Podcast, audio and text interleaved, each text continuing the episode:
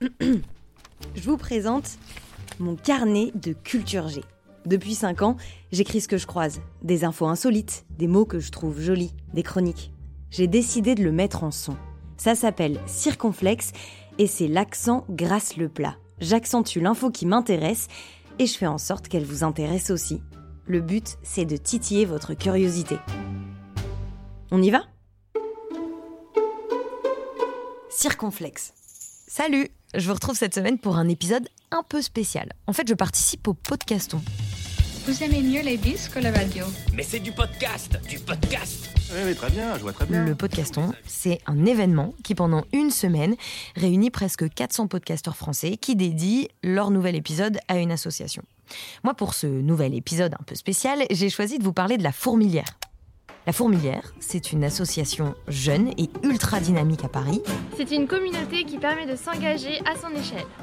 Ma première maraude avec dans ma rue. C'est ramasser des déchets le dimanche avec des illustres inconnus.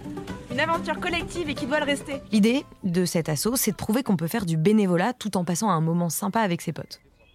Ce qui m'amuse avec cet assaut, c'est simplement le nom de l'association, la fourmilière. En fait, on, on sait tous ce que c'est, une fourmilière. Vous aussi, vous savez, c'est la maison des fourmis, bien sûr. Mais je me suis dit que c'était l'occasion de vous en dire un petit peu plus.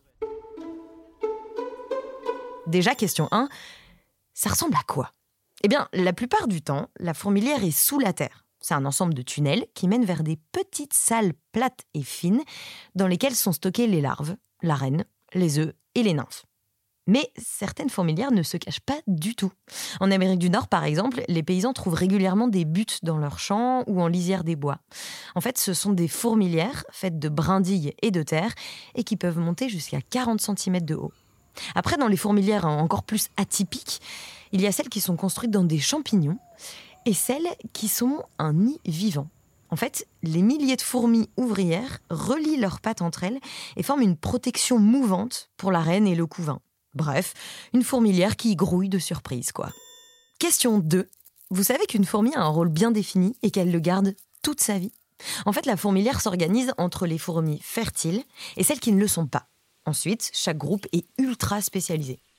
Chez les fourmis non fertiles, on trouve les ouvrières. Elles, elles sont à la fois nourrices et petits soldats. Elles construisent et aménagent le nid, elles entretiennent la fourmilière, elles vont chercher de la nourriture et elles protègent et nourrissent les fourmis fertiles.